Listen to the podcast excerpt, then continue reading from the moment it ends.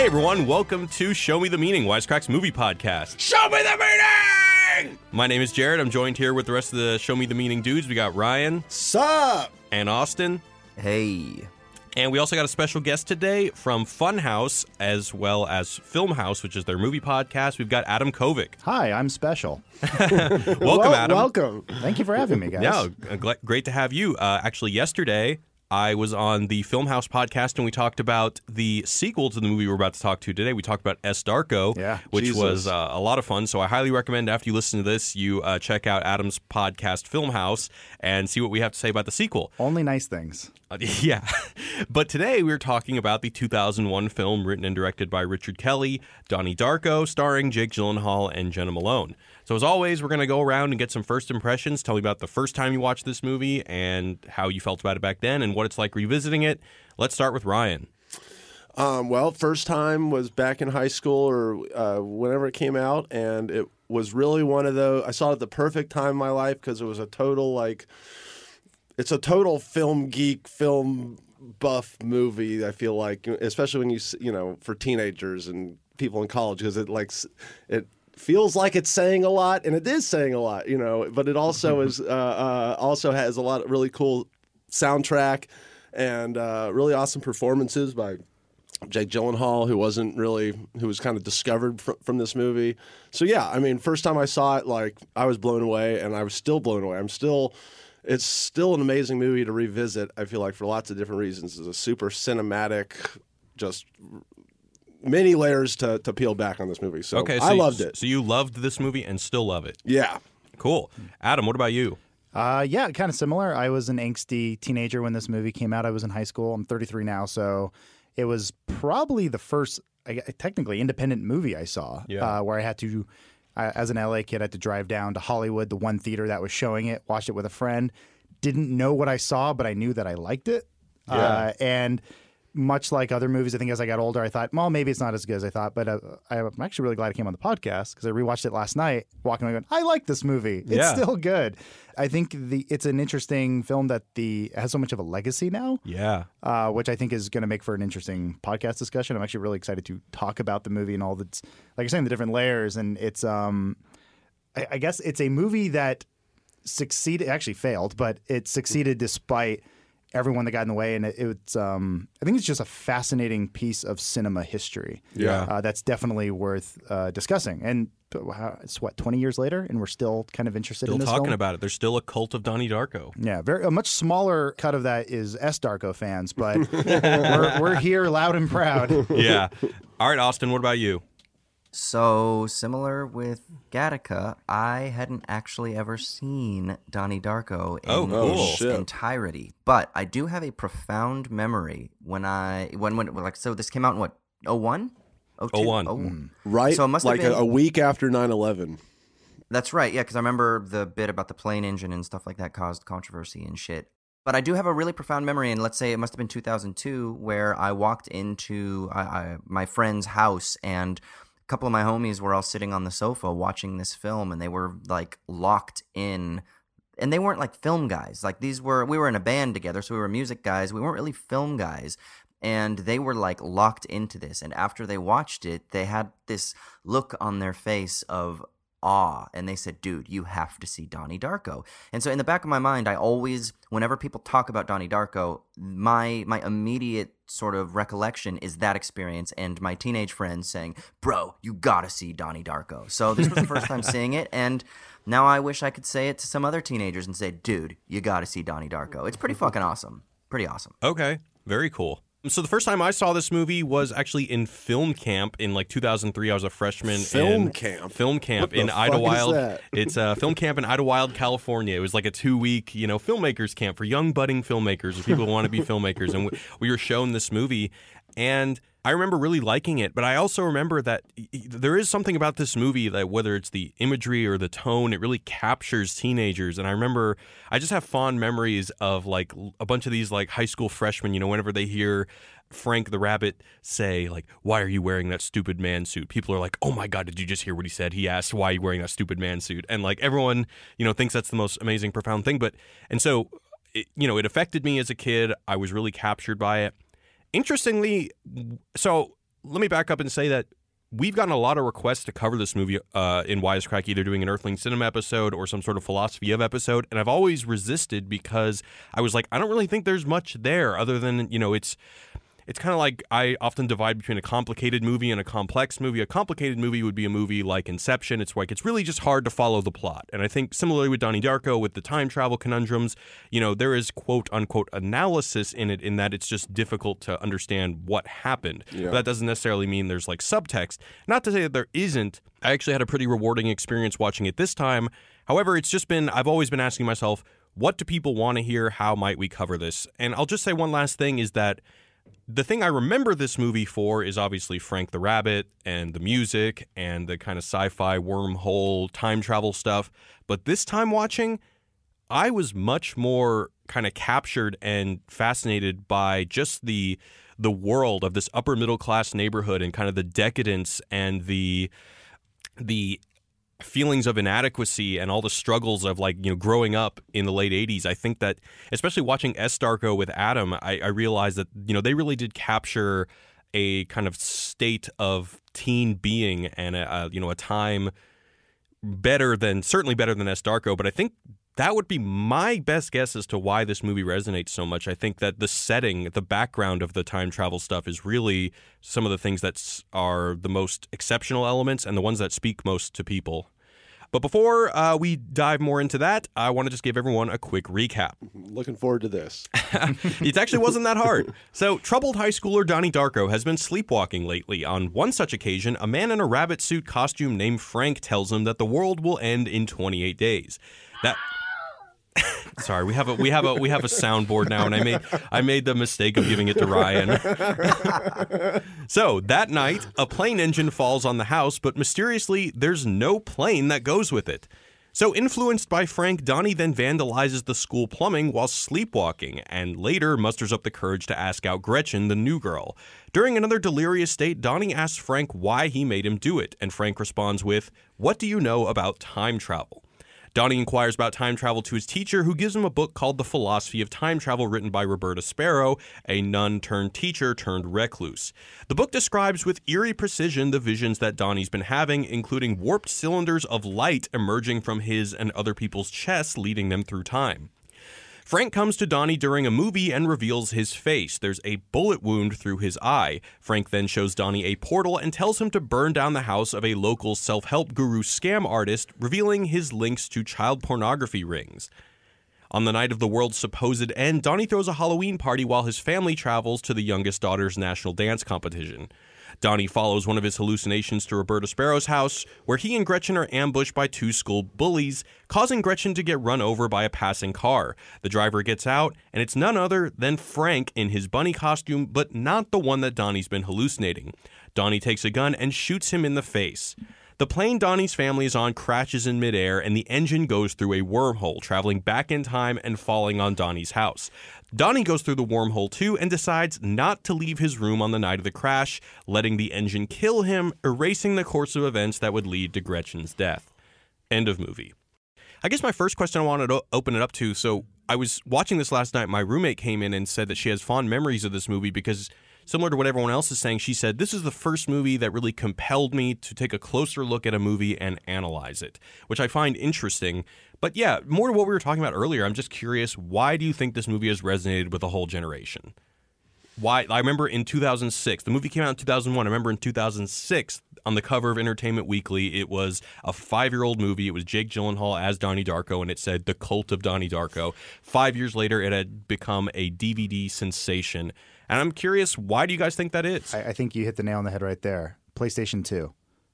Oh, well, Everyone that, had a DVD player around this time, and hmm. this was this was when this is sort of the the beginning of the Netflix distribution, where now all of a sudden we have access to movies that we didn't before. I was telling the story of when I was younger. There was only one theater, and this is living in LA, where you're supposed to be the you know the land of everything. Mm-hmm. And I still had to drive 45 minutes out of my way to find a theater that was playing Donnie Darko the rest of the world could not find this movie. And this is one of those early word of mouth DVD things. Boondock Saints was that.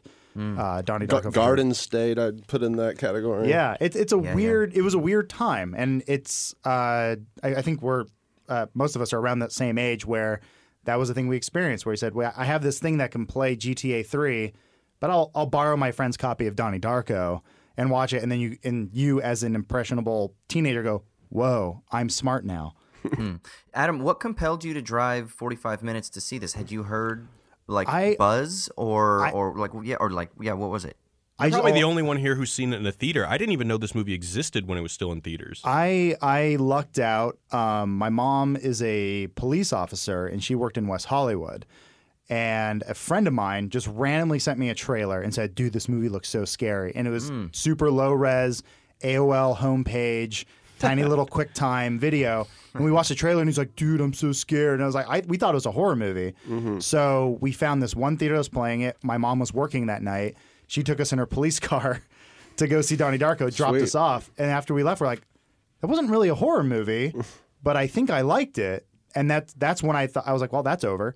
Uh, always been into movies as a kid, so that was just it was kind of it just made sense for me that I could I had this access to go um, to find this film, and then yeah, I, I guess years later people were like, "Dude, have you seen this movie?" Like, yeah, years ago. Is it cool again?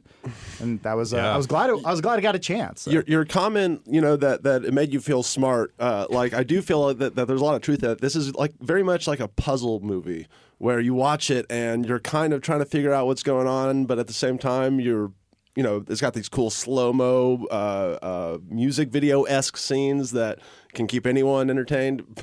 and but yeah, at the end, uh, this movie has a very unusual backstory too, because not only with the whole release and stuff, but the rumor is is that you know Richard Kelly's a super indulgent filmmaker. You can see that in all of his other movies, like Southland Tales or Oof, man. all. Yeah, I mean, shit. Watch world, that movie. world builder, I guess you would say. And yeah. so, th- so what I heard is that this movie basically, when it came out, its first cut was incomprehensible, like Southland Tales, and Hmm. that basically this, the you know he didn't have any clout because this was his, one of his first independent movies. So the producers basically gave it to another editor, and the editor did fucking God's work with what he had and made it into the classic movie we see because he took hmm. out all the stuff that explains all the shit, you know, Right. and and made it into a very like like it, a mystery almost of what all that is, you know, eh, kind of like what Spielberg did with Jaws or whatever, you know. Ha- like- has anyone here actually seen the director's cut? yeah, we, Yeah. We, we need to talk about that at some point because the director's cut sucks, in my opinion. Yeah, Like, I, I agree. I, I actually I have seen the director's cut, and in fact, when I was doing the research to do a wisecrack video on it, I watched the director's cut because the hardcore Donnie Darko fans consider the director's cut to be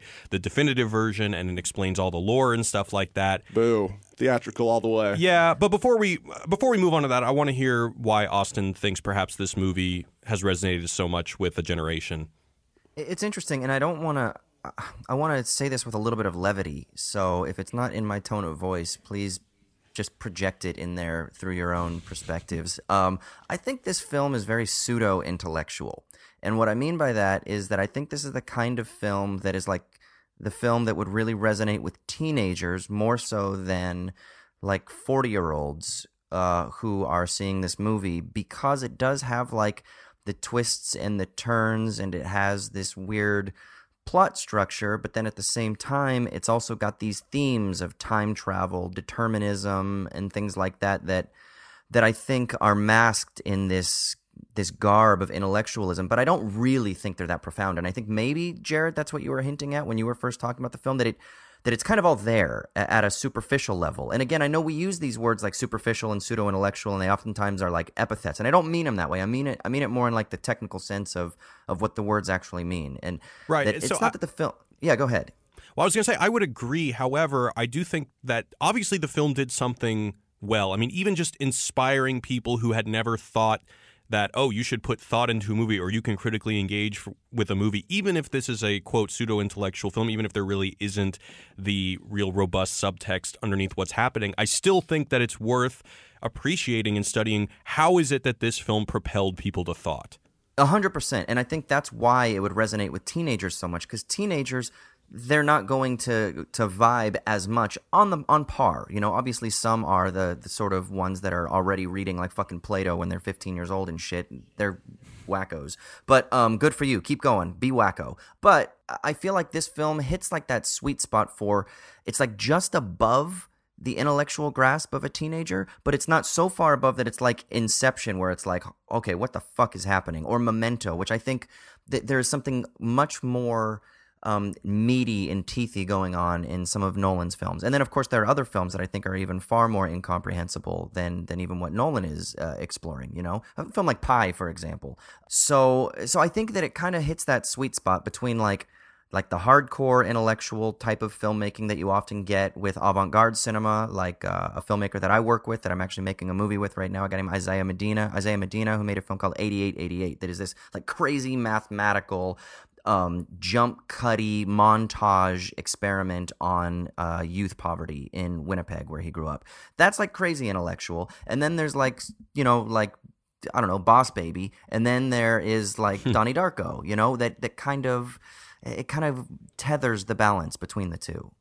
It also has that what the fuck factor that kids are into. You know, True. there's there, like uh, so many scenes where you're just like, what? What's going yeah, on, but I, dude? but I feel like a lot of other movies have attempted to either uh, do the same thing that Donnie Darko has done, or, or they've definitely tried to inspire the same kind of wonder, the same kind of confusion, the same kind of imagery that compels people to think. But I think there's something about, I don't think it's just as simple as this is the first movie to do it. I think there's something about this movie, more so than other movies, that really reaches teenagers and makes them think, oh, there's something here. I don't think it's the first one to do it, but I think it's one. It, it, was the it was the one doing it that kind of defined that generation of movies that kind of was very much about its time, and it and it kind of looked at kids in a. I mean, it's an edgy teen movie. There's you know like a lot of teen movies play it safe, and it's kind of it's almost talking down to them, or it's just not how teens are. But it, this it, is uh, it reminded me a lot of Catcher in the Rye. If you ever read that, um, where when I was a teenager, that was my Bible. I'm like, wow, Holden speaking to me, and then Holden, as a, yeah, as a, yeah. Hol- and then as an adult, I'm like, Holden sucks. Yeah, Um, yeah. Right. This kid's Yeah. a shithead. and you're like Donnie. Uh, same very, way. very uh, you you were, uh, made that point pop in my head, Austin, when you were talking about how it resonated with teenagers versus forty year olds. When I was a kid, Donnie was the cool kid. You, Hmm. you ever get into an argument with someone, and then five days later you go, "This is what I would have said." That's Donnie in almost every scene. I swear to God, that's Richard Kelly projecting himself Yeah. back into high school, saying, "Man, if I had this college education when I was 16, this is what I would have said to my teachers." And so, as a teenager, me myself watching this, thinking, "Oh my God, he's so smart, so, so cool." That's the magic of filmmaking. Is that that's a scene that would never happen in real life, and no child talks like that. Uh, as I got older, I, I've noticed that, but I now, um, some of what you're saying, Jared, I feel like now I appreciate the film more from a filmmaking perspective, from as opposed to a a story or a character driven piece. I think the characters are actually kind of flat yeah. in the movie. Um, Donnie is basically Richard Kelly, and then everyone else just sort of serves Donnie. right. Uh, which, as a when I was young, I thought, oh, I'm the center of the universe. I am like Donnie, and now uh, reading about the movie and all this stuff, I have I actually just have more of an appreciation that this thing got made. I actually was the con- the thought I had on the way over here was this to me is like a modern Star Wars, um, I'd like the original 1977 one, where this movie it has a grand vision and it came together despite the director being insane. Yeah, I was Well, you know wondering who how c- the fuck did this movie get made? There How it did was Drew, funded? Bar- Drew Barrymore, Drew. Barrymore, yeah. Wow. One person. well, if I can, Uh, real quick, one more thing that I, I didn't I didn't articulate, but I think maybe this is this is my unconscious sneaking suspicion, reading between the lines as to why this film resonates or resonated, and then also where I actually think the level of analysis is most interesting in this film. And I think that the film is really dealing with trauma and anxiety in a post-Reagan world, which is where America was on top, everything was perfect, and like Jared pointed out, it's in this middle, upper middle class neighborhood where everything takes place. And I grew up in a neighborhood just like that. I'm from Southern Orange County, right? So I grew up in Yuppieville. This could have been my neighborhood. He clearly goes to a private school because they're all in uniforms. Um, I lived right down the street from Santa Margarita Catholic High School, which is you know a very sort of and like they play with like modern day and stuff like that. So it's a it's a very sort of upper middle class, fuck maybe upper class. It's almost like a West Coast boarding school uh, at that level of elite. So I feel like something else that's really interesting is that this film really deals with the sort of tensions and anxieties and traumas that teenagers deal with in the United States when they're dealing with affluenza, right? So I, I, I'm not sure that uh, minority um, uh, individuals on the lower socioeconomic status that they would resonate uh, with this film as much as someone who is from a middle class or upper middle class background would. And I think it's because it deals with those traumas of you've got everything, but you're still fucking miserable. Or here's the impending doom. You have this sense of anxiety that is coming, and here's how you deal with that. And that's really what this film explores that I think now is the most interesting part rather than the time travel stuff and the plot twisty stuff and, and those things. So maybe that's an element too. Yeah, so this is this what Austin is saying is essentially my theory as to why this movie resonates so much. So I think that this movie really more than anything it so perfectly captures this upper middle class kind of suburban neoconservatism and it it kind of critiques this. It shows the hypocrisy the discontent the inhibited desires and the artificial nature of like the upper middle class suburbs so well. I mean this had to have been richard kelly's life. I don't actually know this. Do you guys know for a fact? I mean it had to be. It had he, to be. he gets it so right. And and and I didn't grow up in a level of in a community that was that affluent but i mean you know you can tell in a movie when somebody when a filmmaker knows and you know and you knows the world that they're portraying. And i think that there's an element of escapism from this world that the time travel and the frank thing uh, gives the audience. So i think that a lot of teenagers can see the same kind of affluenza. They can see the same kind of excess yet the same kind of discontent. They can see that in their own lives. And then uh, they have also there is this kind of I think to Adam's point about being very uh, I don't know if narcissistic is the right word, but there is this sense that oh my god, you know, I'm living in this community full of people that don't understand me. There there is definitely an element of nobody gets me in this movie. Yeah. Like Donnie is somebody who uh, has inhibited desires. He's always super horny. He sees things that no one else sees. Uh, his girlfriend tells him that he's weird. He says weird things in school. There, it's revealed that he accidentally or per- perhaps purposely burned a house down a long time ago. He's uh, ha- he's on antidepressants.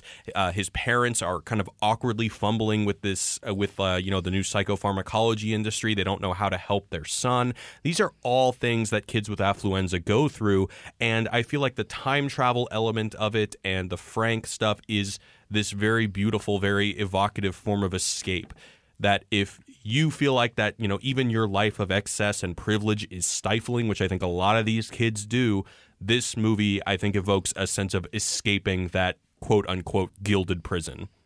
Yeah, exactly, because that's what he does, right? I mean, he's already experiencing some sort of um, symptom to this traumatic experience that that's manifesting in in his anxiety, right? So that's why he's sleepwalking and he's already in therapy and he's already prescribed medication.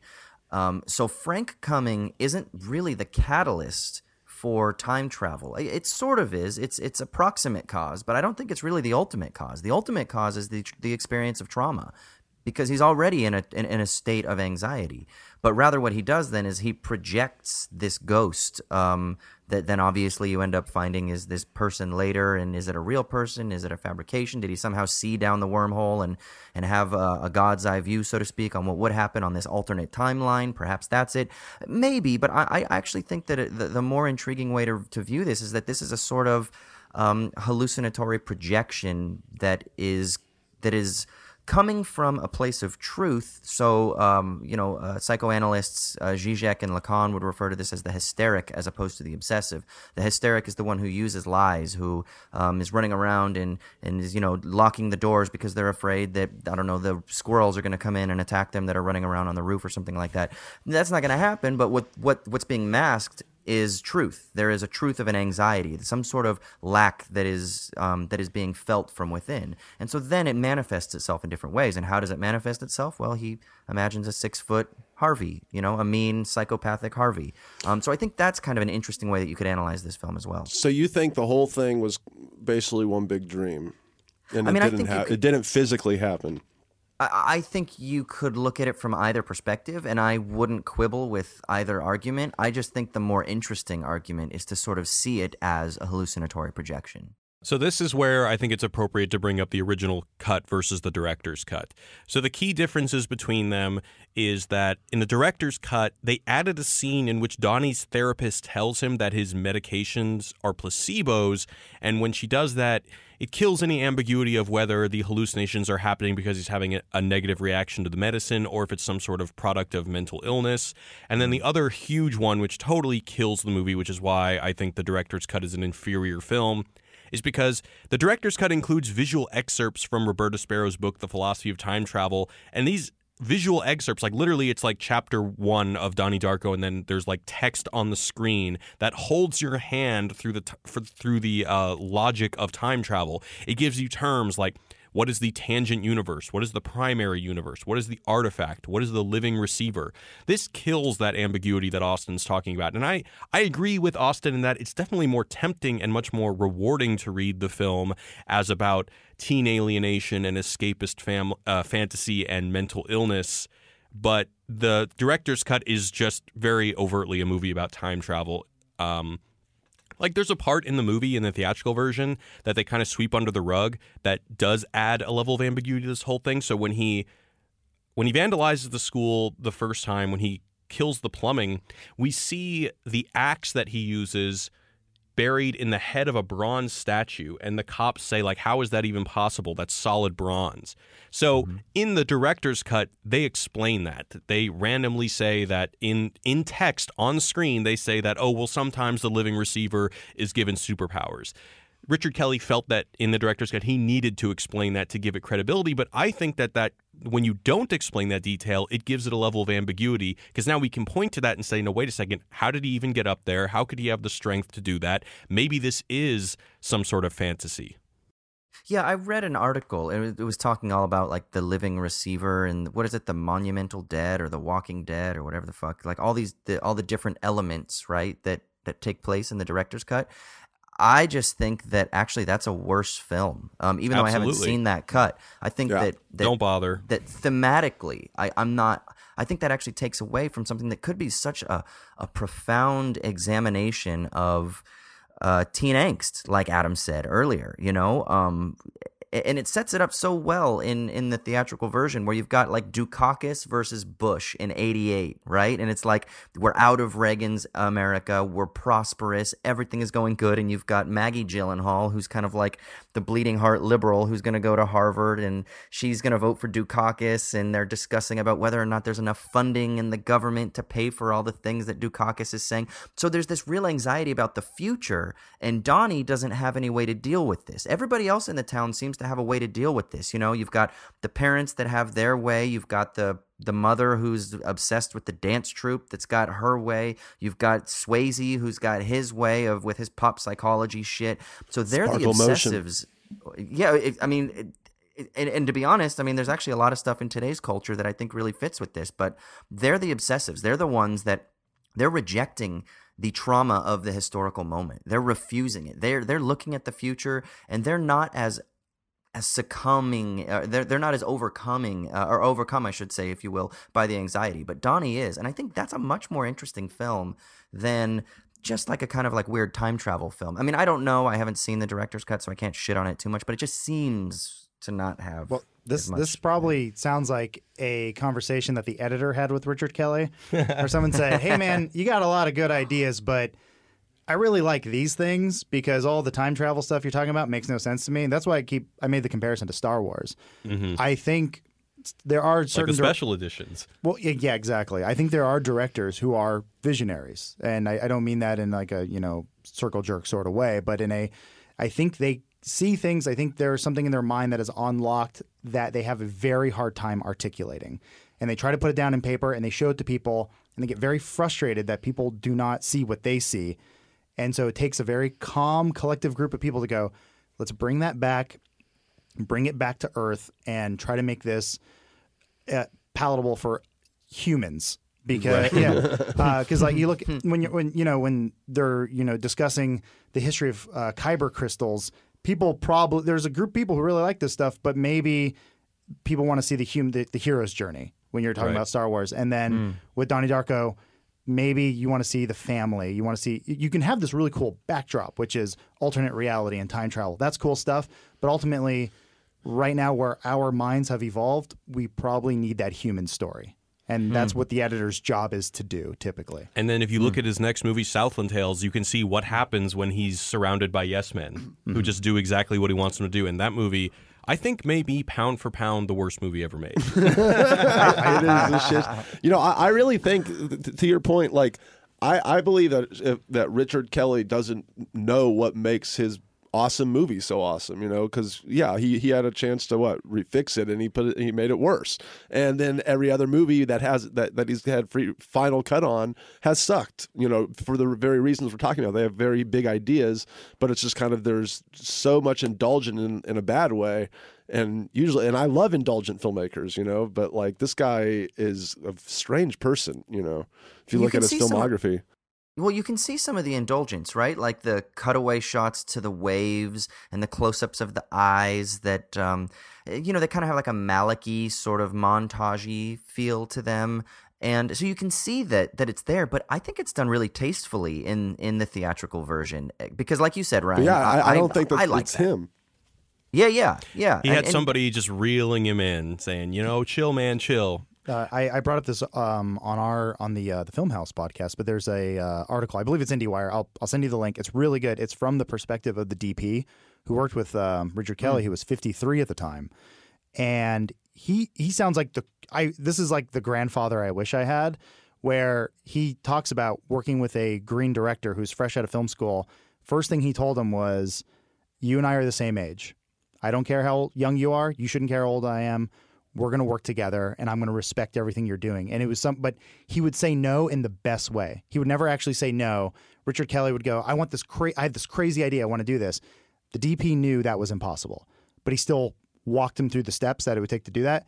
And he would hope that the director would reach the correct conclusion, which was, yes, that shot's impossible. Let's do something more realistic. Like all, all those ramping shots, the time ramps, hmm. that was not done digitally. That's seven people on a camera spooling up the film faster and slower to speed up, slow down. Wow. Oh, that's awesome. Yeah. So, he, like I said, he was surrounded by some very talented people.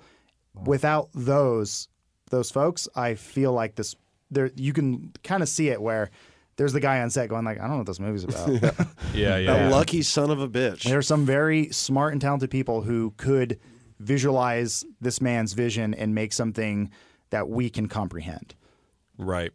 You know, one of my favorite performances in this movie, uh, after watching it last night, is uh, Mary McDonnell, who plays his mom. Yeah. Dude, I I felt am so like glad you said that. Yeah. Yeah, I felt like she, like it, it's a very muted performance, but I feel like just looking at her face, even just her makeup, you can see how she's just so desperately trying to deal with this uh, feeling of sadness, and she's. But you can see the yeah, like she's always just got this stone face. She's trying to keep it together. She's trying to be a good mom. She kind of perhaps is more in, clued into the hypocrisy of this kind of ethically myop, myopic traditional value community and but she keeps it in. I think that one of the last shots of the movie is her smoking a cigarette, and you can see like that the discontent comes out. And uh, I think, yeah, her performance, although she doesn't say much, is is great. It kind of reminds me of Toni Collette in The Sixth Sense. Um, quiet, subtle, but I, I think that, that this performance, McDonald's performance, is uh, is even more impactful. That last bit, man, um, where she's smoking the cigarette after her son has just been killed, the rest of the family are a wreck. Um, is it Gretchen, um, Jena Malone's character? She comes by on the bike, and and you've got that little boy, and you've got that exchange of like the waving of hands, and there's this like weird, and this is where the time travel element does seem to maybe have some sort of a reality to it, and it's not just hallucination. Because maybe there's a point at which there's like a trace where Gretchen and the mother are kind of like there's some sort of connection there. Like maybe maybe Gretchen is sort of almost like a deja vu like there's a familiarity here when the little boy says do you know did you know him? And she says no but but there's still a the hold on that look maybe implies that there is something more there. I don't know but that scene is really powerful and and i think it's made because of mcdonald's performance. Yeah, I, I feel like when she's out there smoking that cigarette, she's, and I'm completely projecting here, but I feel like she's doubting her decision to, you know, uh, live in the suburbs, to uh, try to adhere to this uh, traditional value, this conservative suburban lifestyle, because she knows, or at least I'm sure she did it because it would allow her kids to get into Harvard and stuff like that. Yet look at her son. Her son is not nearly as successful as their daughter. He's gone through a lot of issues, and now he's ultimately dead. Um, I think there's. I- a- I and- love and- that. and- yeah, absolutely. Well, I'm sorry. No, I was this. I, I, this is gonna. This is tangential. So if you want to continue talking about the mother, but I was gonna say I think that a great. I think one of the most powerful characters in the movie that isn't talked about a lot is Drew Barrymore's character, and I think that she's a hmm. really great counterpoint to the suburban community. She did hmm. do that weird thing where she goes, "You can sit next to the boy you find the cutest." Oh yeah, Which I'm like, "Whoa, I, that never happened in my high school." Yeah, right. yeah, that was, that's a that's a strong move. Yeah, way to make all the other guys feel like shit. Jeez. yeah. I mean, Yeah, you're, you're I- definitely putting the new girl on the spot. it, it was that moment where I kind of wondered too: is this like an unreliable narrator sort of thing that we've got going mm. on? That at this point the hallucinations have started, so maybe there's some ambiguity that's that's there because this is from Donnie's perspective.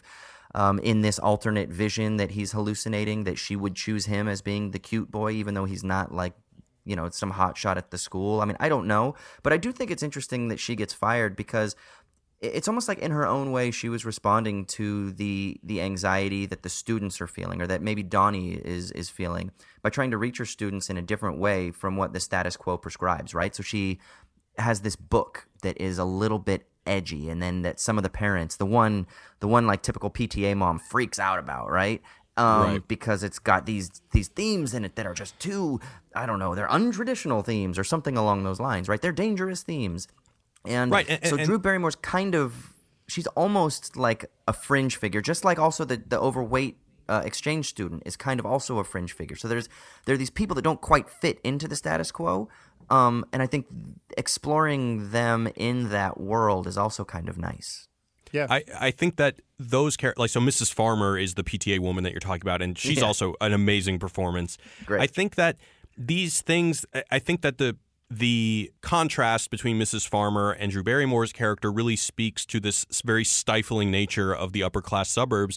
We see in um, was it Patrick Swayze his like you know fear and love seminar. They want to make everything black and white. You know everything can be boiled down to fear and love Right. just like everything I guess is as and, and you know Mrs. or I'm sorry Drew Barrymore's character is introducing this perhaps subversive piece of literature Graham Greene's uh, what is it the Destroyers or something like that and we and, and more to the point of the movie creating this atmosphere creating this environment of very stifling strict traditional values that ultimately and this is another thing that I find interesting about the movie is that they reveal the hypocrisy of it so uh, in, I I think one of and by the way, I think that the comedy works in this movie pretty darn well, and that's another reason why I think it's I- aged.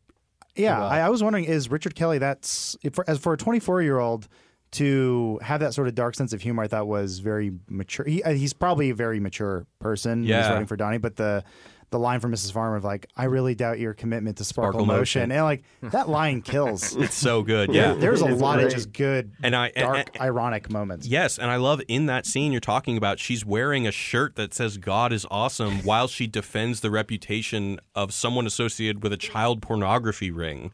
Yeah, and then it's interesting how she re- responds when M- Mc- I can't remember what's the Mrs. Darko even says that oh yeah he got caught up in kitty porn, which is a euphemism, but even that euphemism is too much for the delicate ears of this other woman to even handle, and she like freaks out like oh don't even say that word, and and I and I said this word earlier. I used it. I said that they're the town are set up as the obsessives, and um, in in distinction to the hysteric, which is Donnie, right? He's living this lie, but the it's masking the truth of the anxiety. The obsessives do the inverse of that. They they live the lie. They're the ones that, like you talked about, Swayze. It's all boiled down to a simple thing that we can grasp. It's either fear or love. Which one are you going to choose? Choose love, and and that's what a lot of times the obsessive will do. Is the obsessive will simply try to um, condense everything down to something that's really palatable so that they don't ever have to deal with the truth of the anxiety. So the life that they live is actually ultimately a bigger lie than even what the hysteric is living.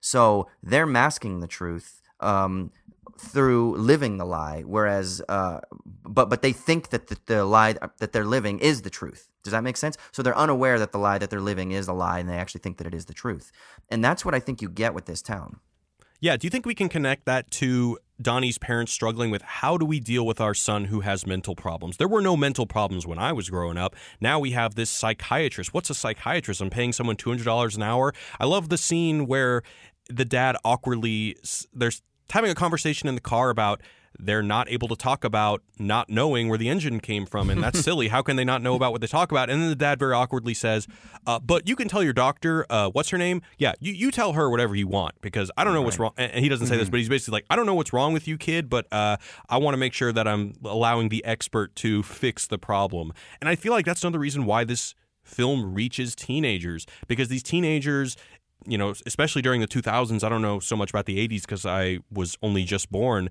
but I feel like they were dealing with these very new problems that their parents were unequipped to to deal with, or at least it was a new frontier of mental illness. All the you know, the DSM had come out, all these things. You know, we had ADD and all that stuff, and their answer was to go back to traditional values, to the nostalgia of what we did back in my day. You know, my dad always would say shit like, you know, oh, just, you know, chin up, kid, pull yourself up by your bootstraps. And so you see that this community is taking these very complex teenage problems and just saying it's either fear or love. That's it. Right.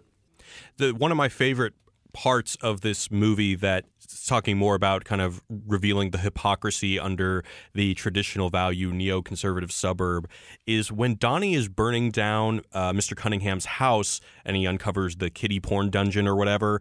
It's intercut with Donnie's youngest sister performing her whole sparkle motion dance. So I like it how not only does Donnie reveal that the guru behind controlling fear is a pervert, but also that the moral blindness also extends to the community who are sexualizing these young women under the guise of achievement. And uh, Well, you see that in Drew Barrymore's character, where before Sparkle Motion goes on, there is a, a young girl who's overweight. She's the only minority in the town, I believe, who they even throw out ethnic slurs to. Which Right. once I always wonder, I'm like, is that the director thinks that's funny, or that's something that actually happened? Because it is a very, you know, it's a white town. yeah, and she does a very as an adult i'm watching this going wow that dance she's doing is very lovely. But as a kid i probably would have been like aha look at fat girl trying to dance because i was a dumbass kid. Yeah, Right. and you see that in drew barrymore's face of like wow what a beautiful thing. And then everyone cheers for sparkle motion the easy thing. The sexy little girls doing a dance which is sick, sickening When- yeah, yeah. when you think of it in your own head of just like hmm. how kind of gross this whole thing is and you see it in drew barrymore's face which kind of rolls her eyes of that this is what they want and I think that that was the moment of her character realizing, I'm I'm fighting a battle I can't win. Yeah. These hmm. are do, even if I even if I change these people's minds, are they worth it? Because this is what they want. This is the easy entertainment. They want the black or white, and screw them. And that's why she's she's obviously frustrated. But I thought that was actually well done. Just just that one shot of her face. That's how I took it. I don't know if that's the director's No, intention, I, but I totally think you're onto something. And, and more to this point, um, I and I guess more to my overall thesis that it's all about like how do we find escape from you know stifling a a stifling suburban very privileged existence is that so Mr. Monnitoff who is the teacher that that initially gives Donnie the book about time travel, he says he has to just stop a conversation about wormholes due to fear that he'll lose his job. You know, they're like he's just like, look, uh, outside thought, not not okay. I'm going to lose my job. You know, there are very strict guidelines as to what we can talk about and what is right and what is wrong in this school. And so, yeah, I'm going to have to leave this conversation here. Similarly, Drew Barrymore's character gets fired and she's never she's given no real explanation. She's just saying like it's just she has inappropriate methods. That's it. You're fired. I, You know, I had there's no- assumed it was it was due to the uh, the PTA moment where they're saying in this book the kids flood a house, the school is recently flooded. Come on, guys, and like that, that's such an easy scapegoat, Right. And I uh, going way back, uh, I really liked that was uh, Mary McDowell scene where she she's the one voice of reason in that room, which was like that was kind of the moment where I saw some Donnie in her, or vice versa, where she's the only one there who's challenging authority and saying, "Hold on, this isn't what PTA meetings are for. What are you doing that?" And just a couple people nod, like, "Yeah, yeah, yeah," but it's that that mob mentality where she's like, "We've all seen Bonanza," and like Yes. mic drop, you're like, "What the? You're wrong, you, you fucking idiot." Yeah, that's why I and that's another scene that makes me just love the character of Donnie's mom so much. Like you can see that she's kind of more the intellectual. She does question the world around her, but at the same time physically you see that she's very made up. She's a very she's a very attractive older woman. She's kind of playing the part of this conservative uh, suburban mom because she thinks that okay, well, this is the life that I chose. This is the the prescription to creating a good life for our children, but she's constantly questioning it. And you could just see in her face all the time that she doesn't know if she's creating a good life for her children or not. It also helps that she's always smiling. She has that per- permanent smirk that I loved in Battlestar Galactica. It's just like, are you judging me? I yeah, can't tell. yeah. Sorry. Do, do you think there's some? No, no, it's all good, man. Um, do you think there's something interesting with?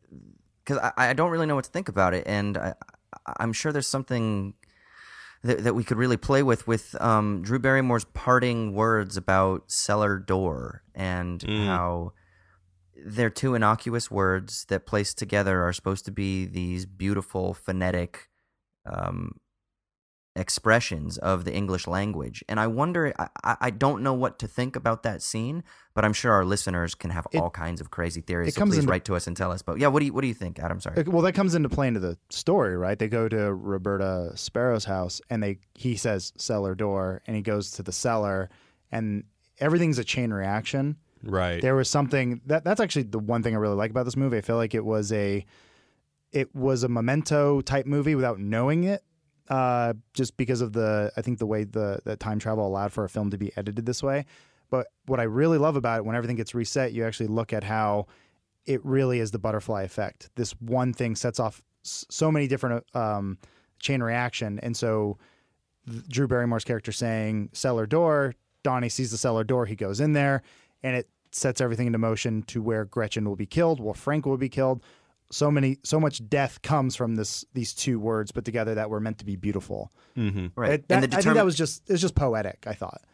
I was going to say, I think maybe a, a deterministic reading of it could be where, you know, that conversation where he's talking about uh, with his teacher, he's like, oh, you know, if you can see the future from a God's eye view, then you don't really have the option of choice because it's already set out for you, which is a big theme that's that's cutting through this entire film, right? This idea of uh, determinism, like his path has already been set. So maybe it's this idea that that he's actually and this just popped into my head now that he's seeing this sort of end which is uh, where he shoots frank in the eye uh, he obviously will have to go through this cellar door and then so then all of the other projections or all of the other experiences that are anterior to that like the experience with drew barrymore writing cellar door maybe that is actually him kind of projecting that backwards into that moment. And and, and so it's almost like that this alternative timeline is proceeding or almost receding from this ultimate end back to the uh, the initial moment if that makes sense and, and and just add one thing to what you were just saying about the chain, re- the butterfly effect and stuff. I uh, that my favorite scene of the whole movie is when he's laughing there in his bed. You know, like he just made the choice to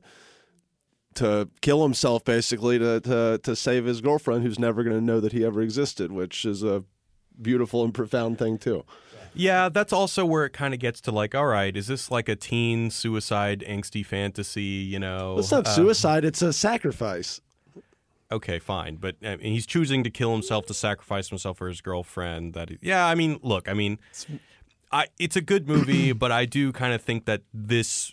More to Austin's earlier pseudo intellectual point, it's like, you know, it kind of bakes into these, like, oh, for people who don't understand me, one day I'll kill myself and you'll all be thinking about me in the sac- really, that's yeah. how you take it. I just I Kind kind of. of I just kind of took that as a uh, a moment of this is I think we always did this as teenagers was the what if you know oh what if things went this way or that way and that was sort of we'll give you a peek this is what your life is going to be like if you live it's probably better that you die and I and I thought that was kind of done beautifully we we talked a little bit about this with the the S Darko podcast but I love how they set you up as a viewer saying Frank saying this will be the end of the world which you think is a red herring, but in fact it, it's it's this beautiful sort of uh, just like poetic. It's the end of your world, you know. yeah, and see, that I, it's I like, agree yeah. fully. Yeah. Yeah, I thought that's love what that it was from the outset. Not having seen this movie before, the end of the world, I thought he was going to kill himself from the outset. So when he when he actually ends up sacrificing himself, so to speak, that's again why I think the more interesting reading is that all of this is kind of a, a hallucinatory projection. Because then the point is is that well, I'm going to kill myself. Uh, the end of my world is coming. Therefore, I'm going to look at this. I hate that. alternative I hate that. Read. For me, it's so much more fun if he if it all really happened, and then he's like, "Well, shit. If I j- if I don't get up from my bed, right, if I do get up from my bed right now, then my girlfriend's gonna die, and I love her so much that God damn it, I'm gonna go out." Well, I think that's how we are supposed to read it. I but, know, yeah. and you guys are like, "Fuck that." You're such No, a I- I'm romantic, just- Ryan. You're right. a I guess I just yeah, I, I'm not buying the romantic thing. The other thing about that is that well, all the good things that Donnie had done as kind of the quote Donnie Darko the superhero in you know like first of all, the porn stash is not going to be found anymore. That guy is going to continue doing child Well, it's pornography. a, it's a semi-tragic ending, yeah, because obviously he's dead, and then all these other good things aren't happening, but you know, his, his love is alive. God damn it! Yeah, Cherita Chen will never have that person who uh, sticks up for her, says just leave her alone, tells her that things will get better for her. That will never happen. So yeah, I guess I'm. I don't know. I don't. I don't really think this is a valid read, but I'm wondering if kind of more to Donnie's point that life is more complicated than just fear or love. If we're supposed to take the conclusion of the film as well, there are good things and bad things about uh, Donnie's See, sacrifice. I, I think though, and this was uh, I think something Austin was saying about the wave, where there's the deja vu moment. I think there's a ripple, and this is me re- reading way too much into a movie. okay. uh, and uh, for That's me, what we do here. For me, it's solidified by Frank touching his eye.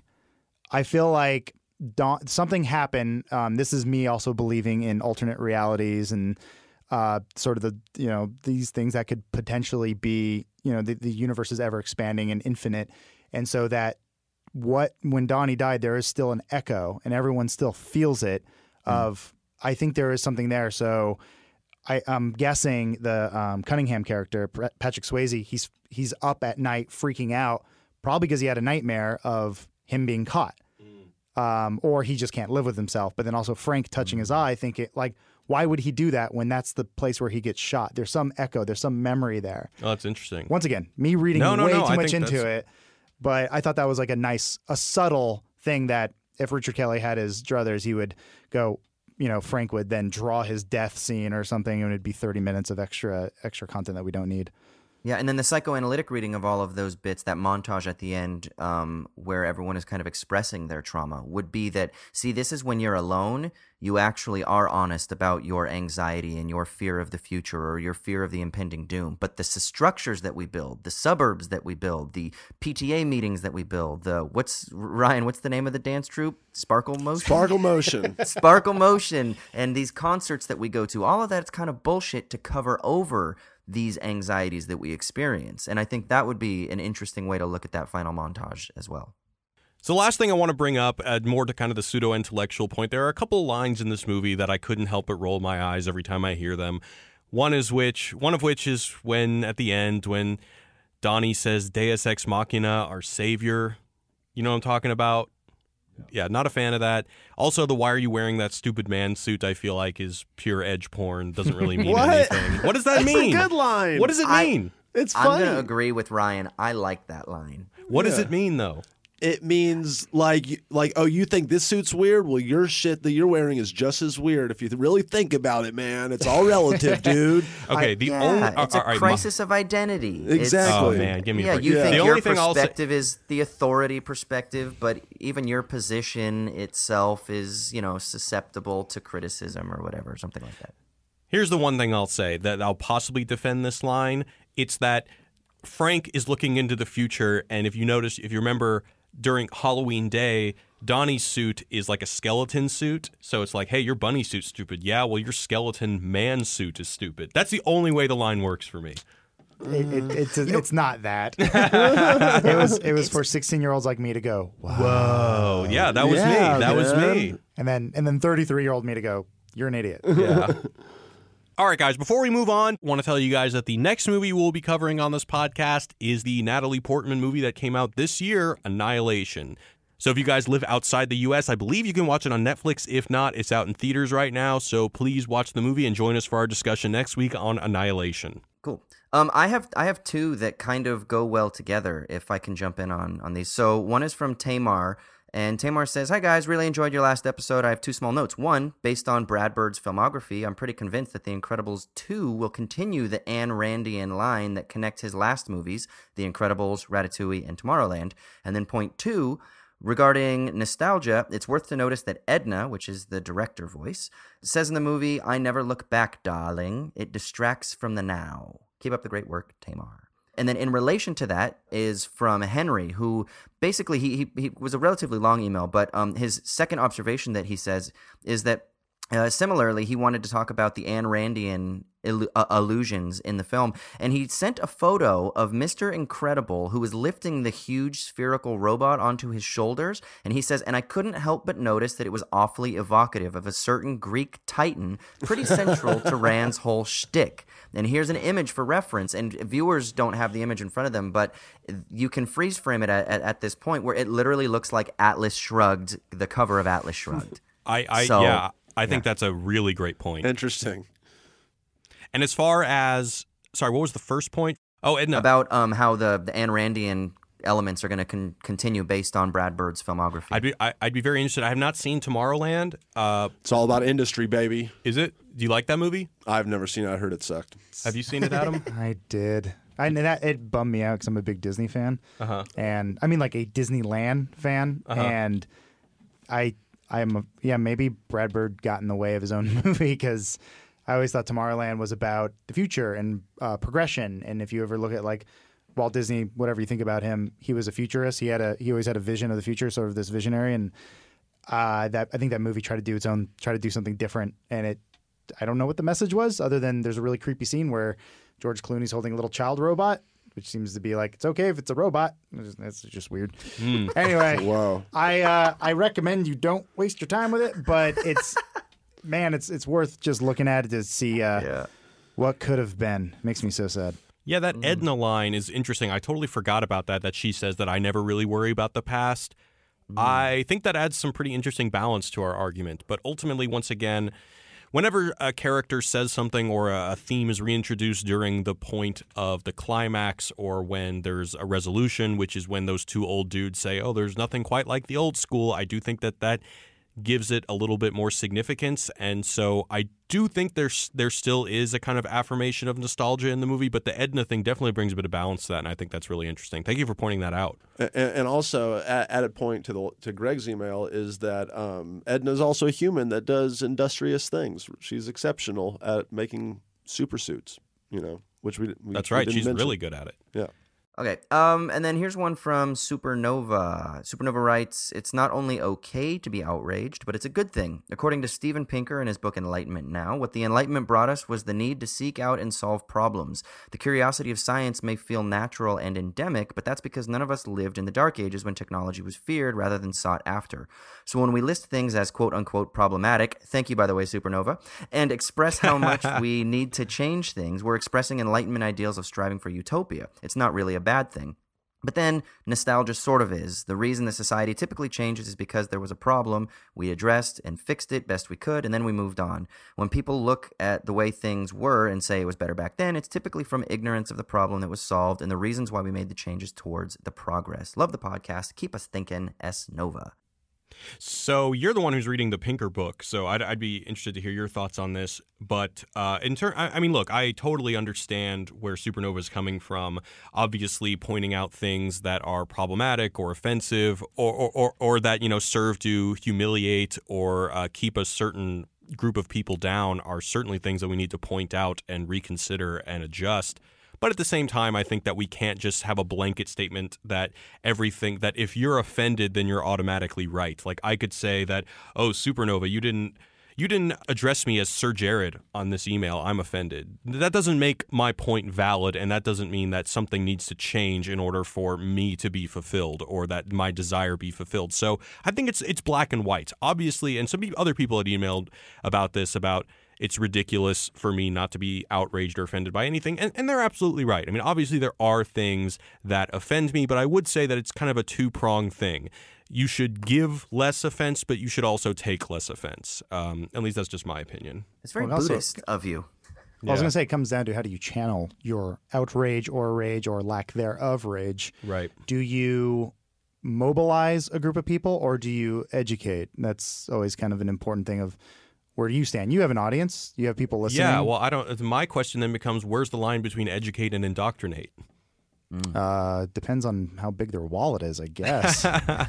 Oftentimes, yeah. I mean, the only thing I'll say is with regards to the Pinker book, uh, Supernova. I'm glad you are doing reading and you're challenging yourself, but let me just suggest that um, you be critical with with Pinker's statements about the Enlightenment. He tends to conflate what this very broad and and multivalent um, and multivocal period that we call the Enlightenment actually was. And he kind of boils it down and condenses it and reduces it to this idea that it was all about reason. And to be very clear, the Enlightenment was not simply about the primacy or the victory of reason as he understands it. It was an exploration and a challenging of what we understand as rationality and reason. But, you know, one of the most central thinkers to the Enlightenment, Immanuel Kant, and then another one, David Hume, were very skeptical about what reason was. In fact, Immanuel Kant's seminal text is called Critique of Pure Reason. So he's actually critiquing this idea of pure reason that Pinker then heralds and upholds as being that which is the bedrock of modern society. So uh, I'm glad you're reading and I'm glad you're thinking, but just you know, um, be be wary of of ideas and and do more reading and keep thinking and feel free to ask for resources. You can email anytime. I I will definitely respond with uh, with text, and that goes for anybody. Or you can hit me up on Twitter um, anytime. Uh, I'm I'm always available available. All right, and before we head out, I just want to thank our patrons on Wisecrack Plus. We actually just put a bonus podcast where we dive deeper into Jigsaw since we're releasing the philosophy of Jigsaw this Saturday. So head over to Wisecrack Plus on Patreon to get a bunch of cool exclusive content. All right, I want to thank today's guest, Adam Kovic, for joining us. Thank you so much, Adam. Hey, thanks for having me, guys. Where can we find you on the internet? Adam? You can find me over at Funhaus. It's on YouTube. Brucey's got a channel. Just, you know, Put in the old Google machine, you'll find us. I think I, you're smart enough. Yeah, and I highly recommend you check out his uh, episode on the Funhaus YouTube channel on us doing the sequel to Donnie Darko. We did S Darko, and uh, I went on his podcast, and we had a really good time discussing it. And even if you haven't seen the movie, I recommend you listen to it because it was uh, it was it was quite a conversation. You told me it was therapeutic. It was. I mean, I, I I appreciate watching bad movies that have seemingly good foundations of thought to them. And I would say that this is one of them. On the flip side, I really had a good time talking with very smart people about a somewhat uh, what we could call an intellectual movie or having an intellectual discussion about a movie that thinks it's smart. So either way, had a really good time uh, talking about a good movie. That was nice. Cool, thank you. So Thanks. yeah, guys, go over to the Funhaus YouTube channel and subscribe. It is not half as smart as you guys, I promise. That's okay. You guys, you guys probably have a lot more fun than we do. it's sad happy. so yeah, if you want, follow me at, at Ryan's Game Show on Twitter, or go to Ryan Shorts on Facebook or YouTube and follow my comedy shorts, or Ryan's Game Show on YouTube too. Those three things. All right. Well, that does about does it for today. Thank you guys so much for listening, and next time we'll see you as we break down Annihilation. Thanks, everyone. Peace out from Hollywood, California. Laters. Bye.